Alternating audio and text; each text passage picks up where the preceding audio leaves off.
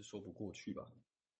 然后，所以他就问他说：“这个克拉斯诺科斯克这个小城是什么样的地方啊？”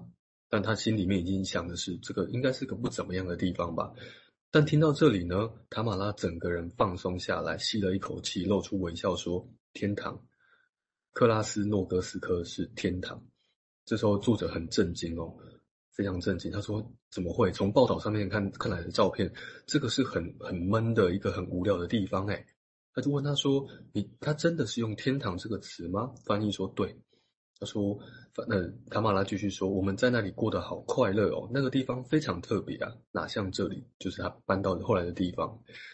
所以他后来，作者他说不对啊，我从报纸看到的是，这个矿场关闭之后，所有的人都失业啦，然后这里没有温，没有暖气，也没有自来水，还还可能到零下五十度，那怎么会是个天堂呢？”那这边问号，这个问号悬在这里，然后从这边有些联想哦，就是，所以作者他他其实到这边为止，他其实用的是他的眼光，他他透过这个媒体的政府的官方的报道来去认识这个地方，所以很难知道说那里是天，这个天堂到底是什么意思哦。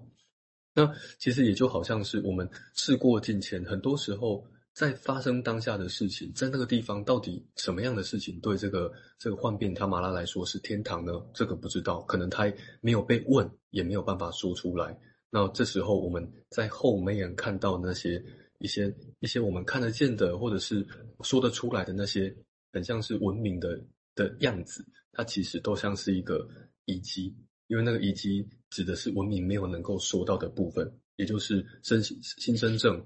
的很明显的、很外显的症状之外，那还有什么东西是拼凑不起来的，是离散的，或是空洞的？所以，从很多人用不同的方法，像这些政府的官员啊、医疗员或者是科学家来研究，都像是从不同的方向看过去。那面对那些散散乱乱的事情，都可以有自己的说法，但是这些却缺乏了当事人他们在里面的说法。所以，这样的这样子。呃，当事人跟环境的关系，就如同重演了当初有某些事情没有被拼凑起来的那种解离或者是离散的状态。我先停在这边。那个地方，我先从从一些角度来想，就是说，其实一开始大家都会听过，现在你也许都还听过，就是说，所谓的不管分析或治疗，最后都是要由最后由病人自己来说自己是怎么回事。自己来诠释自己的以前怎么回事，未来是怎么回事，这样讲很慷慨嘛，对不对？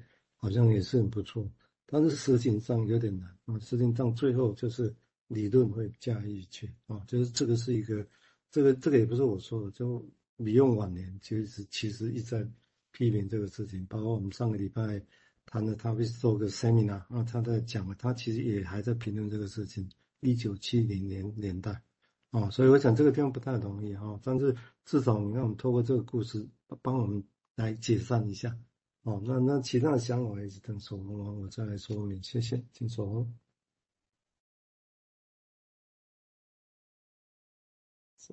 怎么没声音。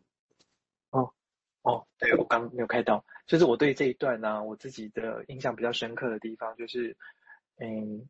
除了说，就是这个人从外面接触到的，跟这个病人主要陈述的那个观感落差很大之外啊，我觉得在病人本身呢、啊，他其实也可以看到很明显的一个，嗯，断裂哈，就是他本来他说那边是天堂，无论他之前在那边过得如何，但是后来因为矿场关闭了之后，其实生活变得很不舒服了哈。那可是，在这样子的生活的断裂底下，在在他的思考，嗯。似乎没有也跟着断裂哦，他在这个断裂当中，他其实做了一个填补，然后我觉得这个填补让他目前的生活不至于崩溃。那可是我们就回过头来想哦，那个其实那个听起来跟外在现实其实落差非常非常的大哦，这很像我们平常在看个案的内在跟外在现实有时候落差很大一样。那不禁让我们去想象说，到底是多么强的一个力量，让他可以对这种好像。外在这种很客观的现实视而不见，像，对啊，就是也可以说都有了哈。所以当然我们从个案来看，也就刚讲到那遗迹，除了这里面讲的是政府的一些动作，当然有可能我们自己当事者人也会讲，就是你会看到后面在描绘的时候，就某些地方就被当了遗迹，也会被忽略，这是有可能啊。所以，但是这个地方，当然我刚刚讲的那是比较传统的分析的论述，只是这个地方要把其他的外面的因素再带进来想这个事情啊。这个当然也是在维尼口之后，比用他们之后，对前面的那些只着只着重内在世界的一种。你也可以说某种程度的反动啊，也可以这么说哦，不是推翻，但是又有一个新的角度加进来。好，我们现在请建六再继续描绘哈，这种感人的故事。哦，呃，这这些症症状哦，才从二零一零到二零一五年呢，这个观察到的症状一直在变化哦。那作者认为这绝对是新生症的典型特征，也就是每个新的发病者。不断重述他的故事，而病症本身也会发生变化。那呃，刘波福告诉我说，这这座城市哦，这个小城本身哦，一开始是机密哦，矿工是全全部是从俄国送过来的，所以各各种设施也是应有尽有。那这样做呢，是应该是为了促进矿工能够能够在这里促进他们的生产力，也是为了把居民留在城里。然后，所以那个里面其实一开始。什么东西都有的，还有电影院哦，还有一些很方便的的一些商场等等学校。可是这个苏联瓦瓦解之后呢，这些优待呢就化为乌有。矿场虽然继续营运了一阵子，但是哈萨克政府对最后还是在九零年代中期把它关闭了。所以这对这个这个小城来说是一个致命的一击。那作者说。这是后来他他被告知的嘛？那作者就说：“哎，你觉得自己得昏昏睡症之后，为什么一直哭啊？”然后他想到是二零一零年，是不是出了什么事，让这群坚韧不拔、乐天知命的人终于动摇了？但这个呃，病病人就这样说的，他就说：“说我不知道，哎，我只记得第一次在医院醒过来的时候，我哭了。护士也问我为什么哭，可是我不知道。那次之后，我就哭个没完。”会不会是因为心情低落或难过呢？他说：“哦，我觉得一定是矿坑里的什么气体跑进我的眼睛里了。”那作作者这时候想到一位解离型的癫痫的病人对我说过：“我从发作状态醒过来之后，眼睛在哭。”作者认为，我说他说我听过很多人用各种说法斩断泪水与悲伤的连结，但这种描述方式令我啧啧称奇哦。他像是把心和身完全分开，仿佛所有的情绪都不见了。当我听柳柳波福这么说，我又想到了这件事。我暗示他说：“哎，你知道，大多数时候人会哭是因为难过。”他点点头，若有所思地说：“没错，我刚搬来这里好一阵子也哭。”所以在二零一零到二零一四年哦，政府多次劝说这个患者柳波福搬家，但他就是不愿离开。他们在艾希尔，就另外一个小城哦，帮他准备的房子其实不大，远远不及他原来的家。而更重要的是，他一家人在这个小城过了一辈子，他对那里有很深的情感。然后，然而那里的生活已经艰苦到令人难以消受。他又一直发病，祸不单行，她的丈夫也罹患肺癌。而丈夫死后，她总算同意搬到这个艾希尔。而搬进新家那天，她坐在床沿崩溃大哭。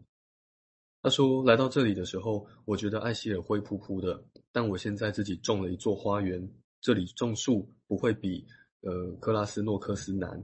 我曾是试着对其他人说，只要我们愿意，我们没道理不能把艾希尔弄得和克拉斯跟诺斯克一样绿。”他停下来想了一下，继续说：“真的，我搬来这里的时候天天哭，哭了又哭。但有一天，我告诉自己，终于结束了。于是我不哭了，后来也没有再哭。”那此后，昏睡症的所有症状都烟消云散。所以这里我们看到是，她连接到了情绪，然后情绪就带到了这个她的丈夫死于肺癌，然后她才愿意搬离开那个地方。所以就如同搬离开那个地方，像是她她发现到了，哎，这个她失去了丈夫了，然后搬到这个新的地方，如同他开始进进入一个哀悼的历程一样。但是在一开始的时候是特别困难的，因为那些情绪太强了，必须在心智哦，就是脉的，要把要把这个情感跟这个身体的连接把它切开来，切开来，所以就有有人说，哎，这是我的眼睛在哭，这不是我在哭，我没有感觉难过。所以这个 psyche 跟 soma 就是心智跟